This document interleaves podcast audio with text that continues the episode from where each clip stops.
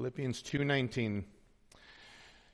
But I hope in the Lord Jesus to send Timothy to you shortly, so that I also may be encouraged when I learn of your condition. For I have no one else of kindred spirit who will genuinely be concerned for your welfare.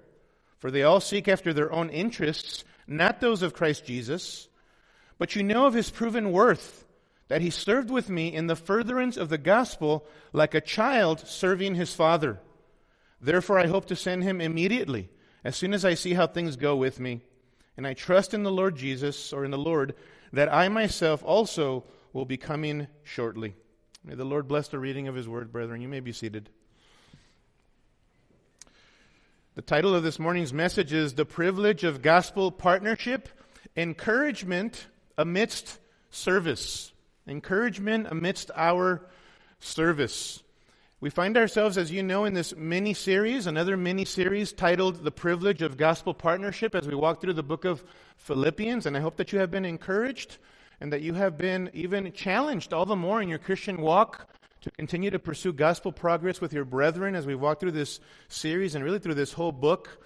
And uh, if you remember, we've been reminded that as redeemed citizens of the kingdom, we are in a partnership with one another. We are part of the same gospel team. We are not just individuals. We have been called as believers into a community of faith. And so we are a gospel team. We are in partnership with one another. And of course, as I said last week, this partnership, and in your experience, you might give testament to this, this partnership comes with various challenges. But it also comes with great blessings and privileges. Amen? Because we are a community of the faith. Not only have we been saved and redeemed in Christ Jesus, but now we um, are the, the beneficiaries of wonderful blessings and privileges from our Heavenly Father um, in the fact that we are united as one. And we've been talking about some of those privileges. Last week we saw from the example of Paul. If you remember in verses 17 and 18 that in our partnership we can derive joy, and we should exercise joy, as we sacrifice for one another. If you remember, Paul uses this Old Testament imagery to describe his life and ministry to, to the Philippian church as a drink offering as a drink offering, as the fitting climax or the capstone to the Philippians' faith. In essence, what Paul says is even if I wind up being killed, if I wind up being martyred for your faith, you know what? I rejoice in this. I rejoice. To live is Christ and to die is gain for Paul. Paul is, views himself as, as expendable. Death for Christ and for his people was for Paul the, the best case scenario and not the worst case scenario. By way of application, we said last week that even though we may not be martyred for our faith, as Christians living in America, the very call to follow Jesus as a Christian is a call to daily die to yourself. If you've never heard that, then you need to go back and check the gospel of Jesus Christ, right? And the call of Christ, even in Mark chapter 8. To die to yourself if you want to come after him, follow after him. It's a call to follow in his footsteps and to be daily dying, laying down our lives for other people in this Christian journey that we are on. This type of perspective obviously flows from a heart of love. Love for God and love for others is really the fuel that drives that kind of perspective that I want to lay down my life for others. It's love. And it also as we've been learning in the book of Philippians, and in particular chapter 2, it requires a heart of humble self sacrifice. Right? One of the cardinal virtues for us as believers, in addition to love and holiness, is humility. The humility that Paul has been instructing about in the previous context. If you look back in chapter 1, verses 27 through 30, just glance there. Remember that in those verses, he instructed them to unity.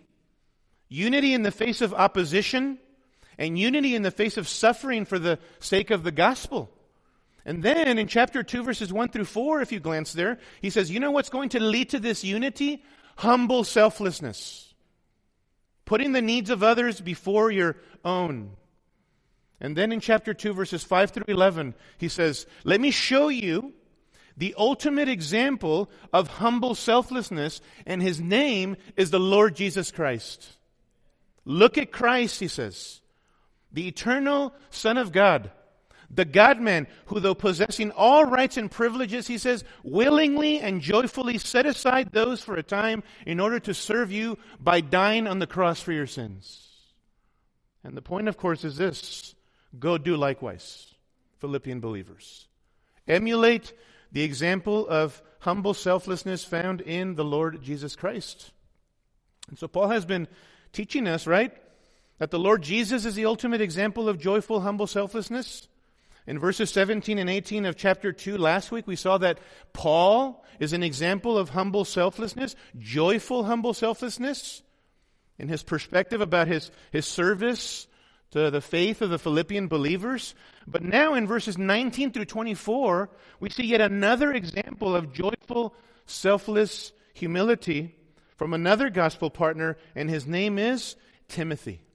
Timothy is the focus of verses 19 through 24. But I want you to keep that broader framework in mind and what Paul has been dealing with as we head into this. The idea of humble selflessness. If we're going to walk in, in holy, set apart um, gospel partnership with one another. In Paul's example, we learned last week that in our gospel partnership, we have the privilege of experiencing joy amidst sacrifice. Well, now in the example of Timothy, brethren, we learn that in our gospel partnership, we have the privilege of being an ongoing encouragement to one another amidst our service, our self sacrificial service. Timothy was a great encouragement to the, Apostle Paul. If you've read through some of the letters and even through the book of Acts, you recall this young partner in the faith from, the, from Acts chapter 6 on. If you recall, right now, Paul is in jail. He has certain limitations, right? Even though he has certain freedoms to minister to people, he's really on, on house arrest. So he is restricted to a certain extent, but he's also has the freedom to minister to people and to have visitors.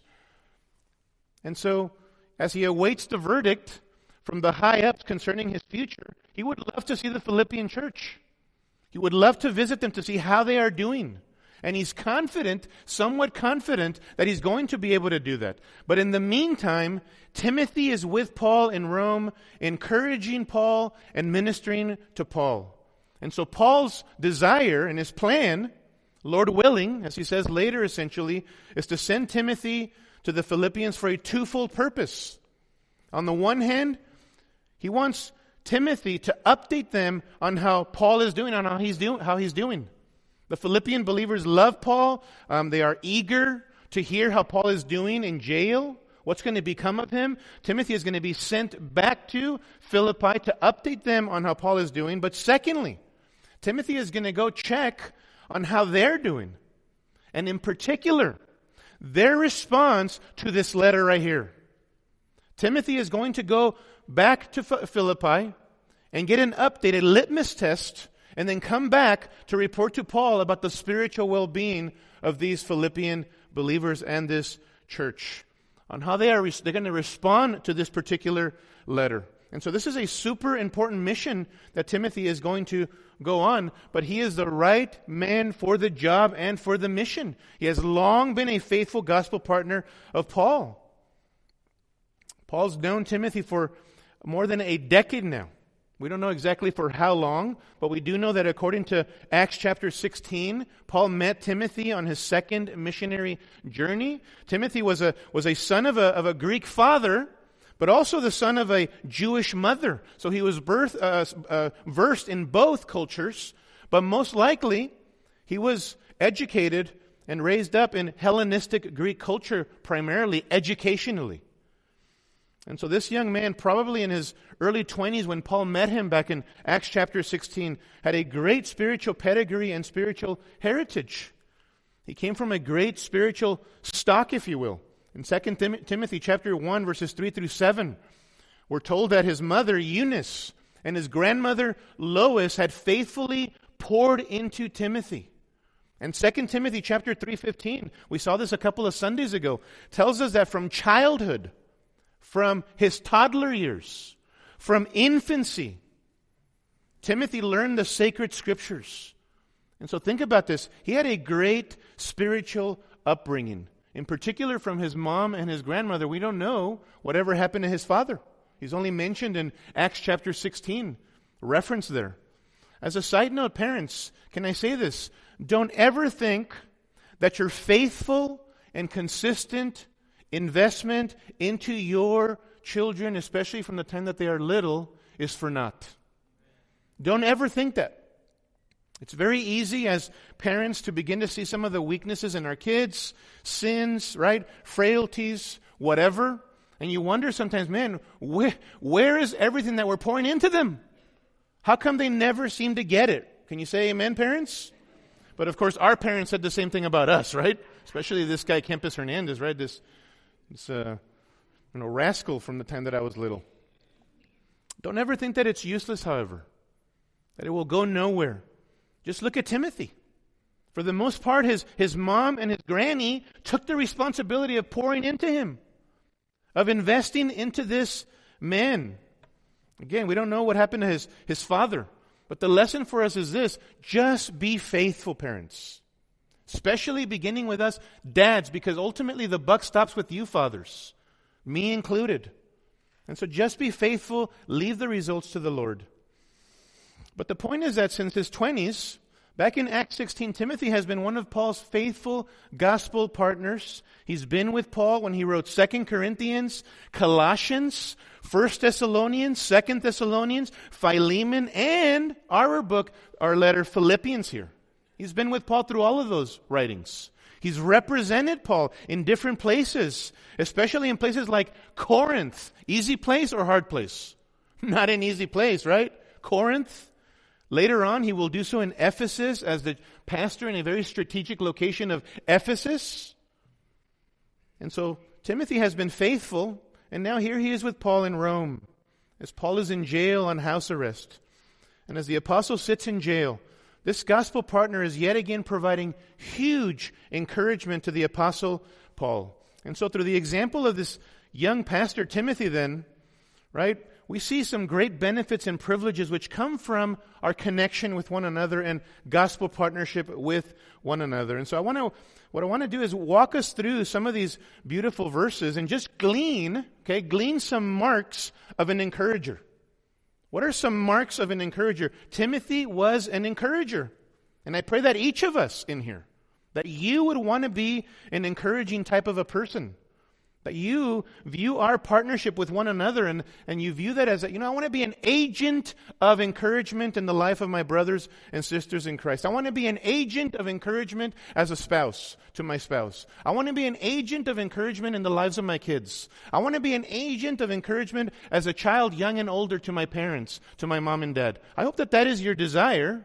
So what are some marks of an encourager, right?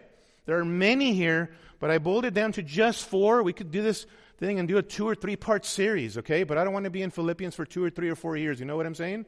So I just chose four. And what I want to do is pose these in the form of questions, okay? And how you answer these questions will tell you just how much of an encourager you really are and perhaps what areas of your life you need to continue to grow in as far as being an encourager by the grace of God. Amen? By the grace of God. Question number one, as you take notes, is this Are you striving for like mindedness in Christ?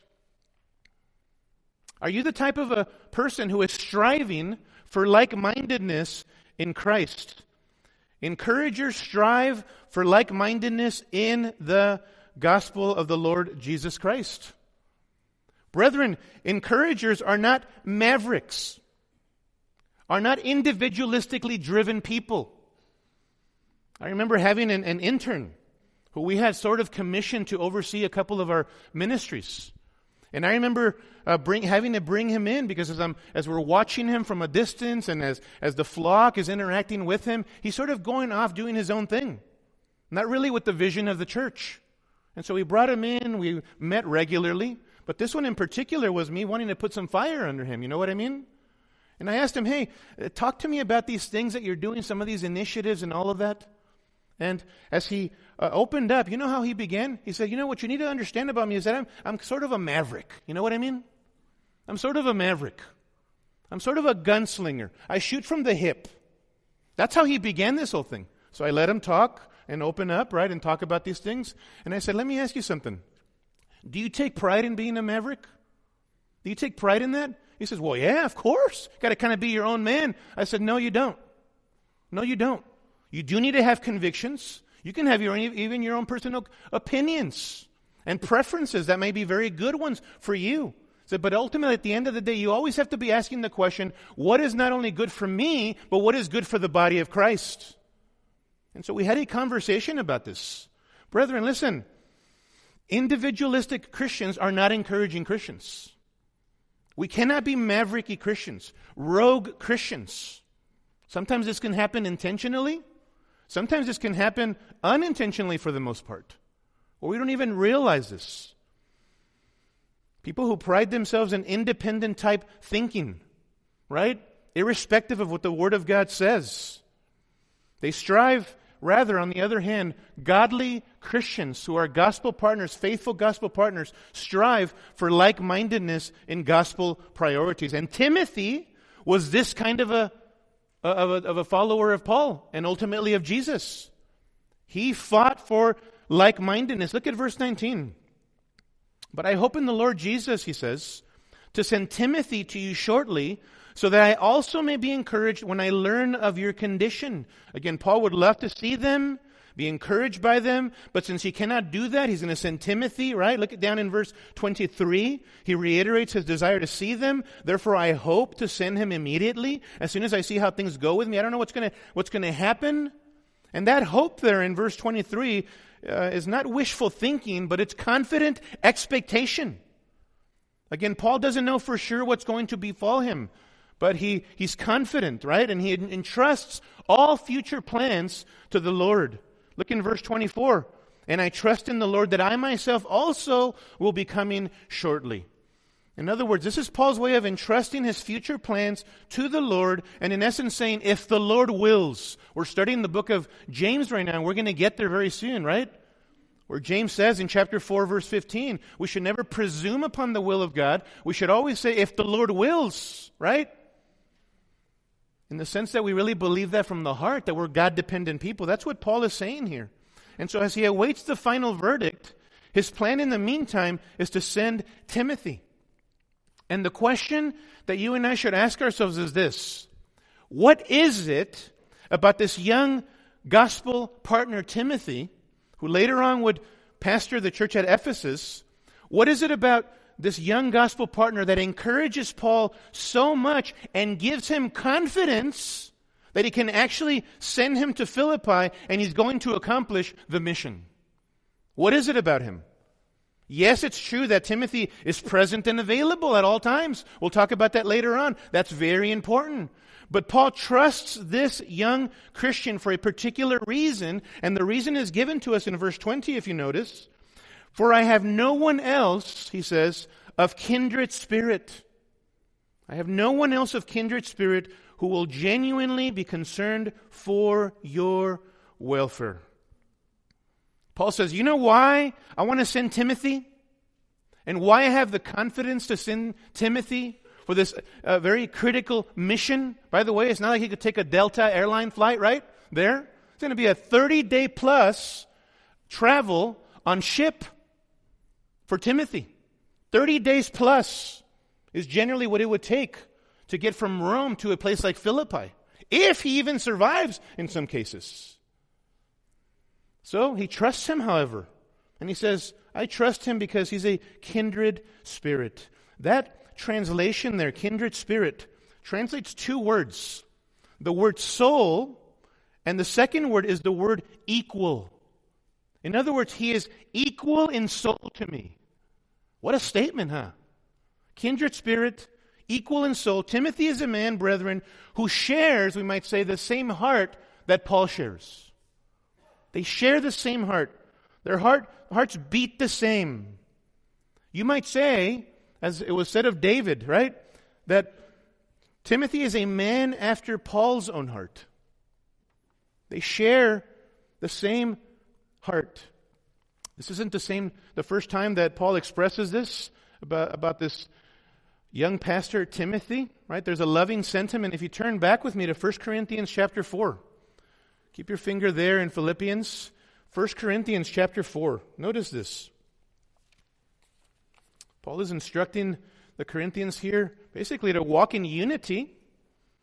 And he says ultimately you shouldn't be picking sides because we're all servants of Christ. The beginning of chapter 4 let a man regard us in this manner as servants of Christ and stewards of the mysteries of God. Stop saying you're of Paul, you're of Peter, etc., etc., because this is what we all are. We are just stewards, ultimately, of the mysteries of God. But then down in verse 16 of 1 Corinthians 4, notice what he says. Therefore, I exhort you, be imitators of me. Every leader, by the way, ought to be able to say this, right? Yes, we are fallen creatures saved by grace. Yes, we're broken, but every leader ought to be able to say this. Dads, you should be able to say this to your family by the grace of God. Even in weakness when we have to confess our sin to them, right? Be imitators of me as I'm following Jesus. Family, as I am following Christ, you follow me. When I don't follow Jesus, you don't follow me. You keep following who? Jesus. Same thing. Paul says, follow me as I follow Christ. Verse 17, for this reason, I have sent to you Timothy. In other words, I can't be with you, Corinthians, but I'm going to send to you Timothy, who is my beloved and faithful child in the Lord, and he will remind you of my ways. Notice that. Something practical here. His life, his ways, which are in Christ, just as I teach everywhere in every city. You see that? Not only what I teach, but he's going to remind you of my ways even his Paul's righteous life in application of the doctrine, right? Of the teaching. Wow. Note that. Timothy was such a kindred spirit, so like minded with the Apostle Paul, so in tune with Paul's teaching and his example, right? His ways, that it's as if Paul himself were there with the Corinthians when Timothy is there. Wow. That's good stuff, isn't it? And Paul is not just talking here about Timothy sharing his opinions. Everybody can differ in those secondary things, preferences, etc. Paul is talking, brethren, about the fact that he and Timothy share the same mind of Christ. In accordance with the, with the truth, Paul is tuned in to what Christ says, and Timothy is tuned in to what Christ says. Their like mindedness is rooted in the teaching of the truth and in the application of the truth.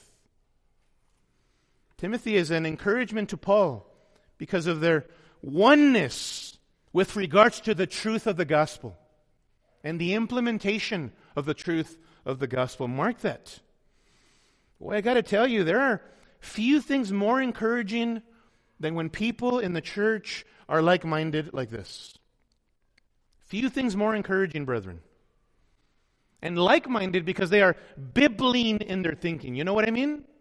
Because they are Bible saturated in their thinking, in the truth of the gospel, and then they put the principles into practice. And yet, yes, there might be some differences in all of that in terms of the implementation for us as Christians, but there is a like mindedness on the principles and on the direction that we need to head. We're not talking here, by the way, just for the sake of clarity, about uniformity where everybody looks the exact same way, where we are the exact same replica of one another. No, there's uniqueness in the body of Christ, but we are members of one another, yes? I'm not talking about being the exact replica of one another of uniformity. We are talking about like mindedness so that we pull in one direction together in the implementation of the truth, even. Right? Remember, unity in Philippians is not just the, the presence of peaceful relationships, it's also the presence of the pursuit of common purpose, cohesiveness as we move in one direction together for the greater progress of the gospel. That's unity. It's peace and the pursuit of common purpose. Pulling in one direction together.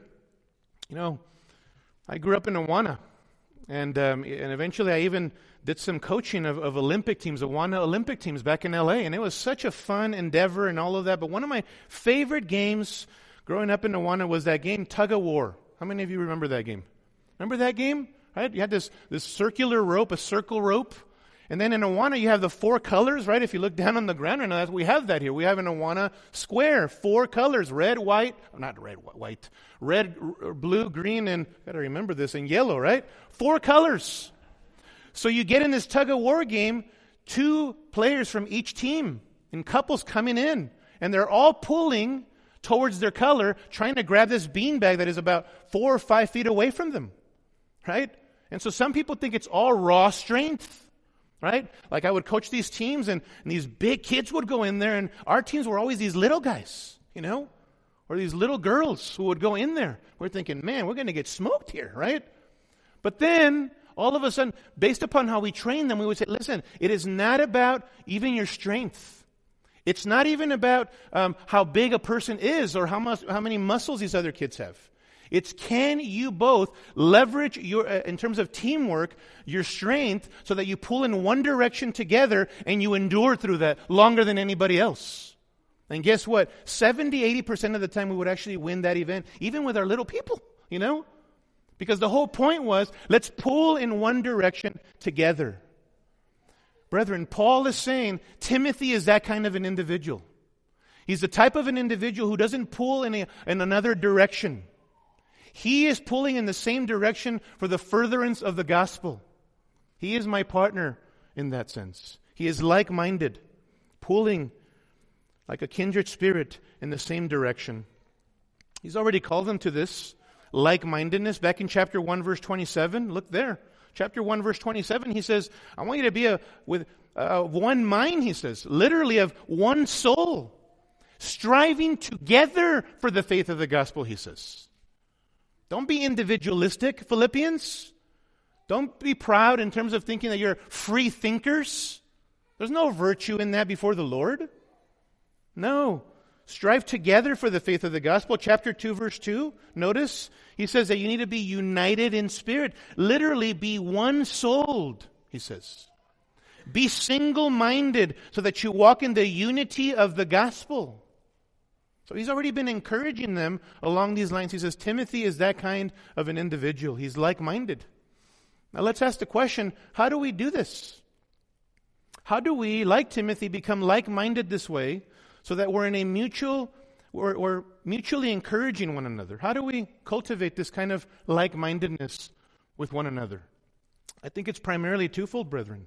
There's other things that we can add to this. But first of all, I think if we want to be like minded with one another in the furtherance of the gospel, in the truth of the Word of God, then we need to be committed to, to God's Word, to rightly dividing the Word of God, to studying the Word of God, to being Bibline types of Christians, right? Bible saturated types of Christians. Not only Christians who know the Word, but like James chapter 1 says, be doers of the Word.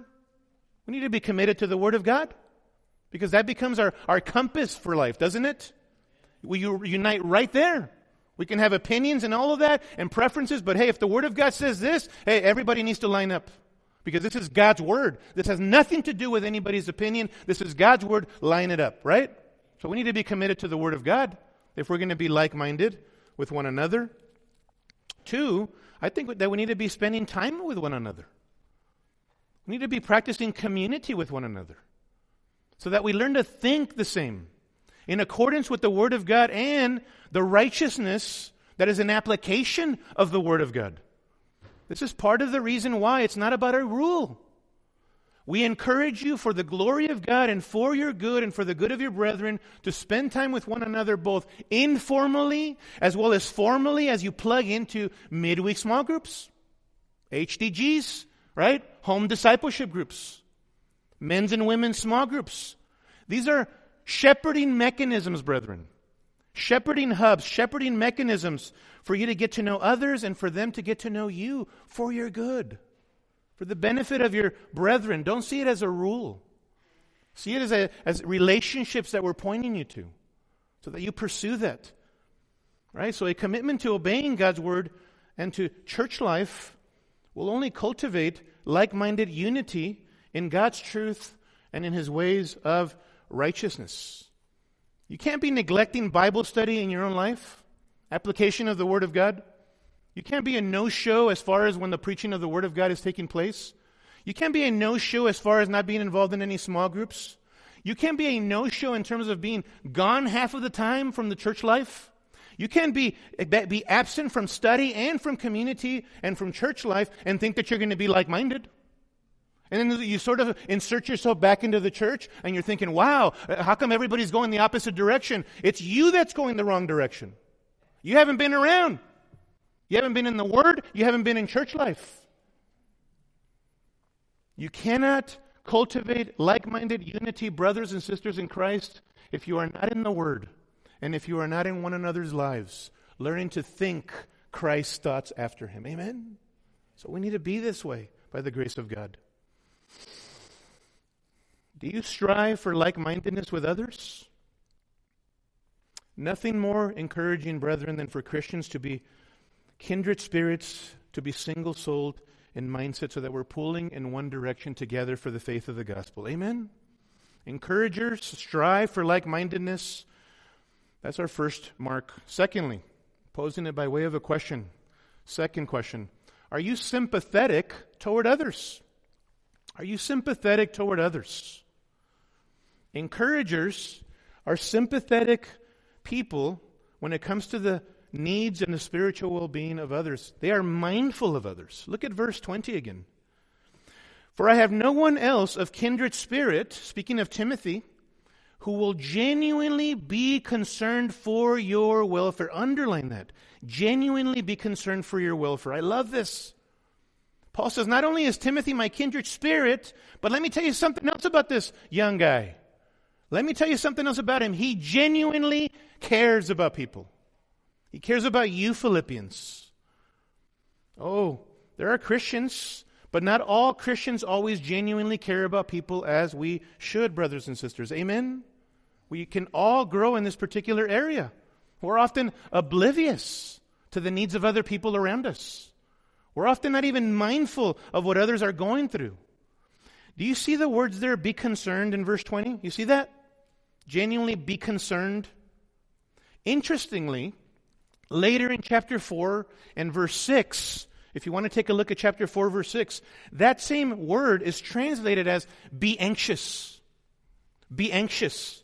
There in chapter 4, verse 6, it's used negatively, right? We should not sin by being anxious or, or stressed out. Instead, we ought to be prayerful, God dependent people, laying our needs before the Lord. That's negative there. But here in chapter 2, verse 20 of Philippians, it's used positively for being sincerely concerned for people, for being sincerely preoccupied with the needs of others.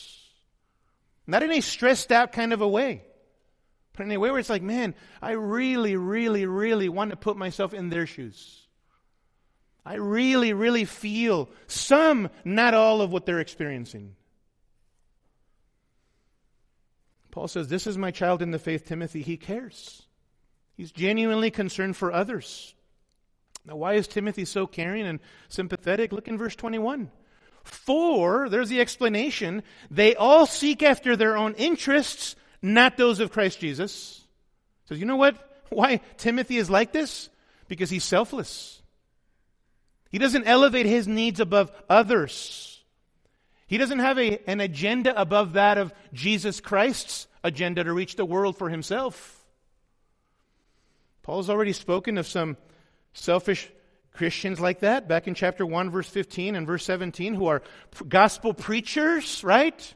They're preaching Christ, he says it, but they're selfishly motivated, self promoting, self centered. They're in it for what they can get out of it rather than for how they can invest themselves into others from the heart.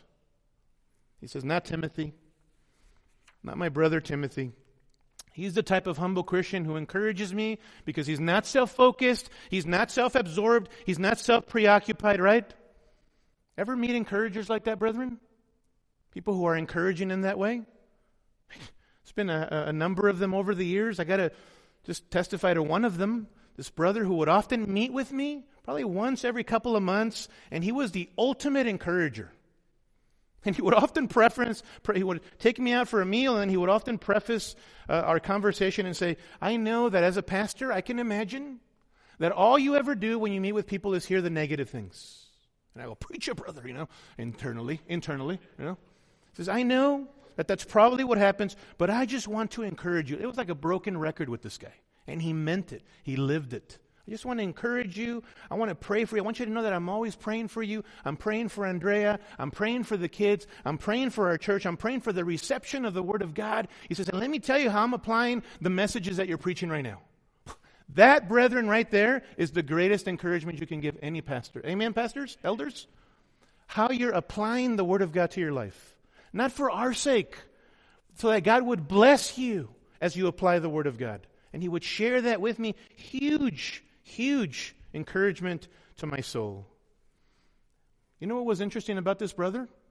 He had a lot of trials, a lot of trials, a lot of hurts, a lot of unmet expectations, a lot of disappointments. If I were to spend two hours telling you, I can tell you over and over again all of the examples of how his life didn't go the way that he, from his perspective, thought it would go, but he honored the Lord and he was always joyful no matter what.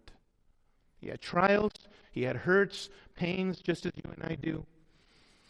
But instead of being fixated upon himself, he was genuinely concerned for other people. He cared about other people, right?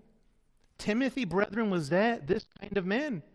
He was a man who was genuinely concerned for the spirit, spiritual well being of others, especially these Philippian believers. And all of this is a huge encouragement to the Apostle Paul in that partnership with Timothy.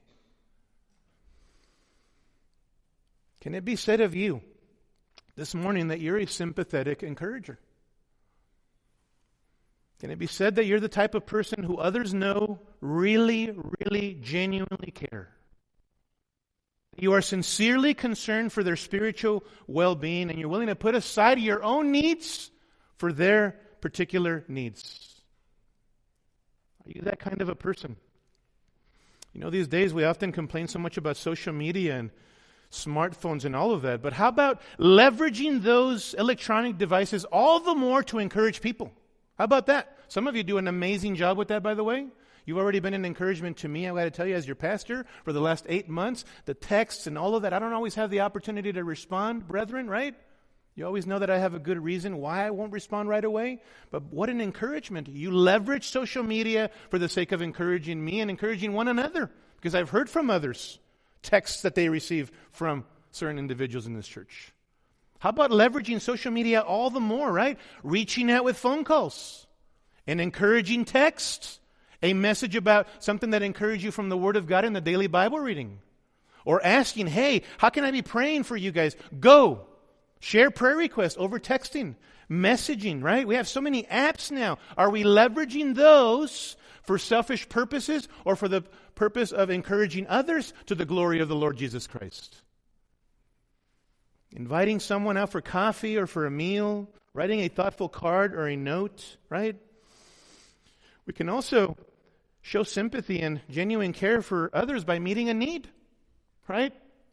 Don't be the Christian who, when there's a need expressed in the church, publicly even, right, that you're the, the Christian who basically says, Well, I hope someone steps in to fill that need. I hope someone does that. You know what? I'm going to be praying for that, right? Kind of in a self righteous way, albeit in- unintentionally. Be that person who is on the forefront of showing genuine concern by jumping in and meeting that need. Or if that is not your gift or ability, listen, go out and recruit others. Help your pastors and elders by recruiting others to go and meet that need. That's how you might be able to show genuine concern for others. Amen? Some of you, by the way, have done that. You've helped meet needs and ministry endeavors here.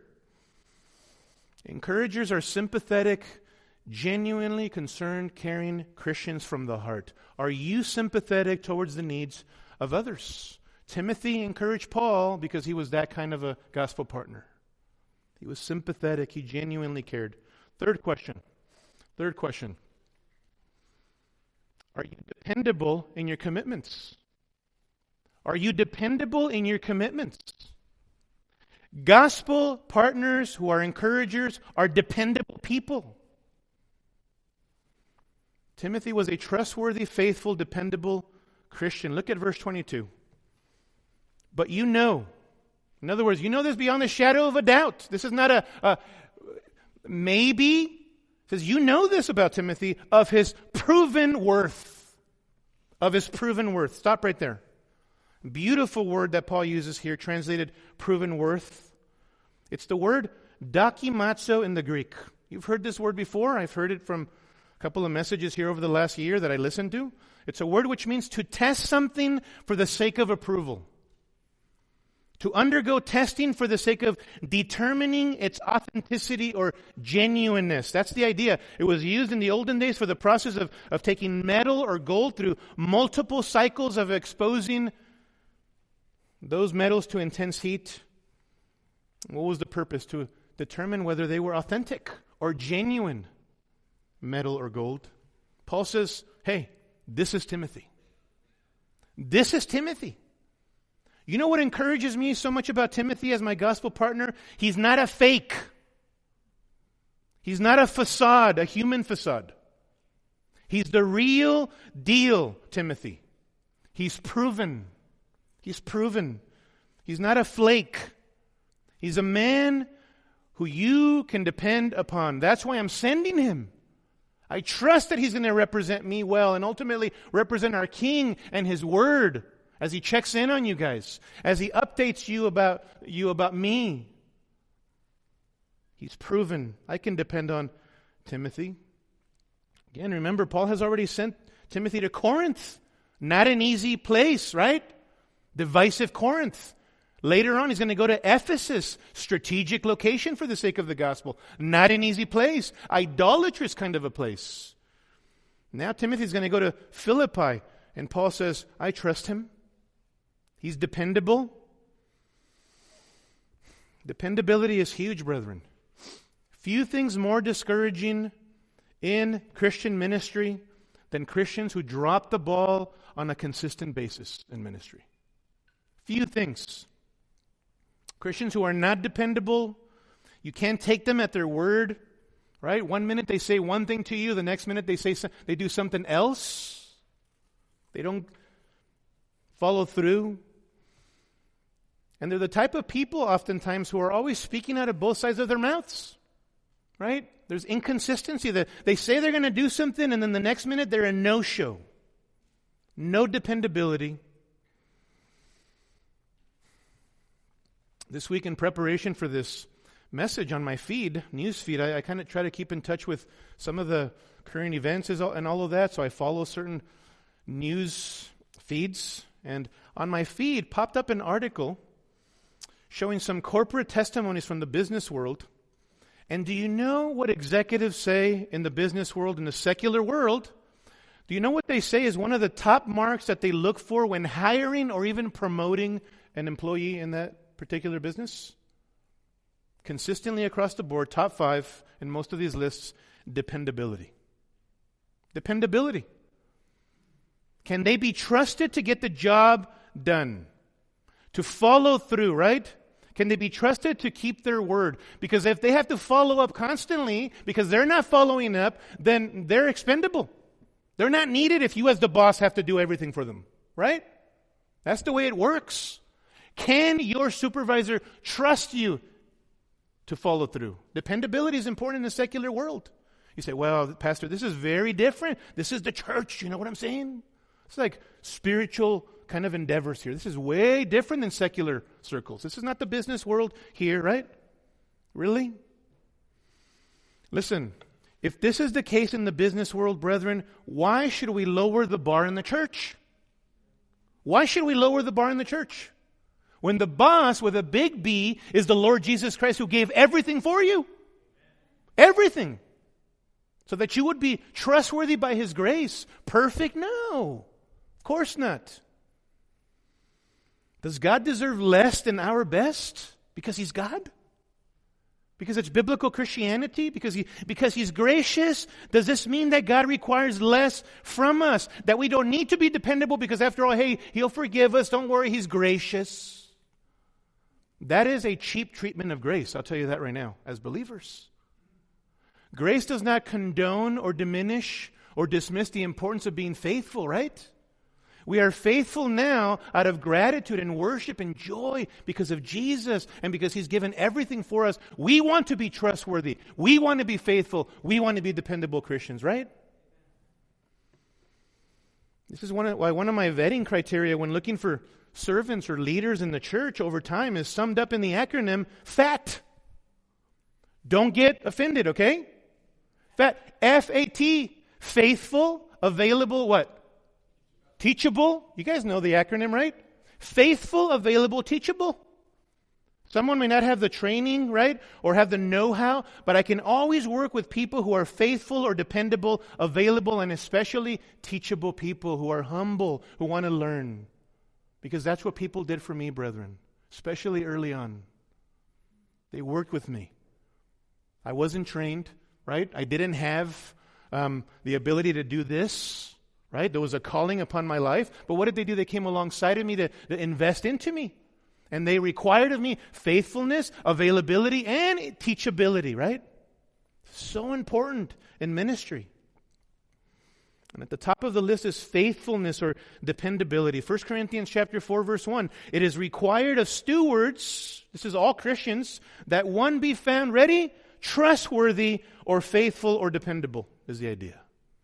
Luke chapter 16 verse 10. Jesus said, he who is faithful in little is faithful in much, right? Before you can be entrusted with more or bigger things, you must prove yourself dependable. This is one of the reasons why we, we, are, we need to be patient and use wisdom and discernment and be prayerful and be engaging. We need to be very careful about putting folks in highly influential roles in the church, right? Too hastily until they prove themselves over time, right? As they serve little by little and that grows, they prove themselves over time that they're faithful and that they're dependable. That's the way it is in the secular world as well. How much more in the church, right, when our business is the business of caring for souls? We don't just allow you to teach whenever you want, publicly or privately, because you're imparting life giving words. So we want to know are you accurately, accurately cutting the word straight? Are you applying the Word of God rightly? Are you diagnosing the problem in somebody before we begin to tell you how to live, right? We want to be faithful to the Word of God. It, should that, um, sort of put fear in us? Yes and no. Yes, in the sense of a reverential awe that we need to take this word seriously, but no, in the sense that it's not about God being an ogre, right? That if you make a mistake or you say something wrong, all of a sudden, bam, he's going to get you, right? No. The issue is faithfulness.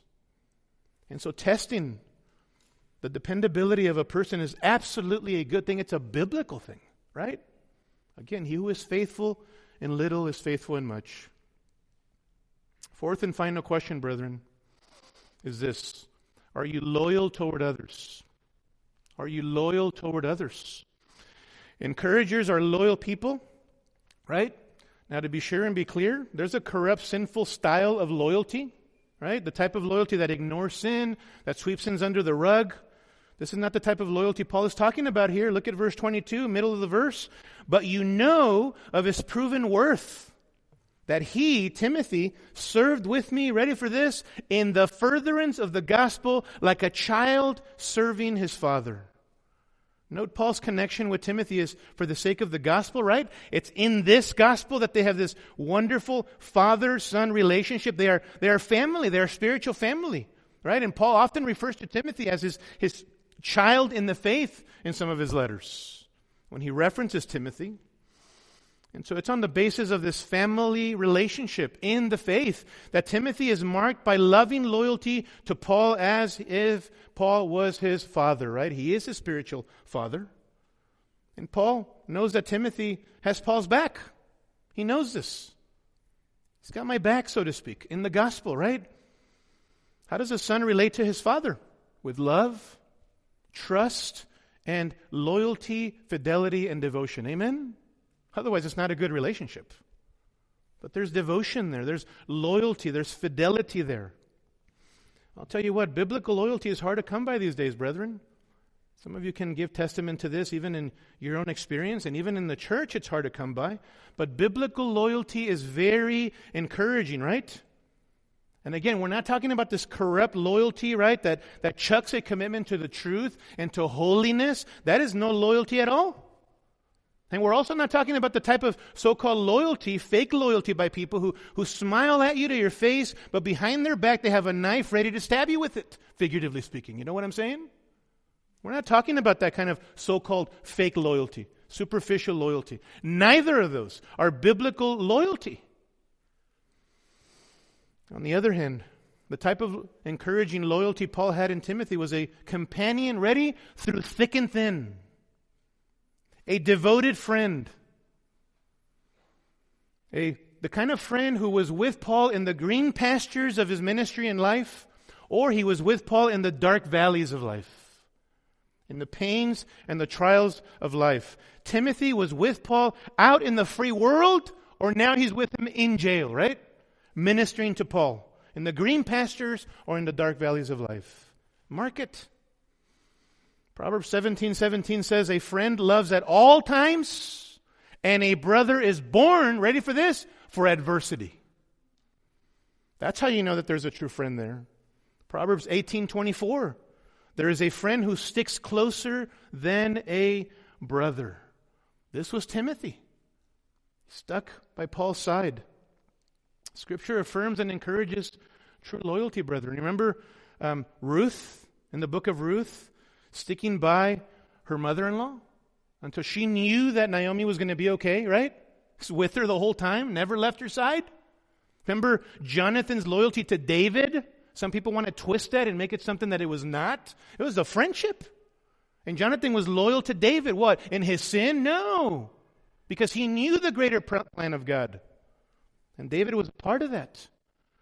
And so later in Philippians 4 3, Paul writes, Indeed, true companion, or loyal companion might be a translation, is also is, is, is, something that he's calling somebody to do in the church at Philippi to come alongside of two women who are not getting along. And he says, loyal companion, true companion, come alongside of these women. Help them. Help them be at peace with one another, loyal partner, loyal companion.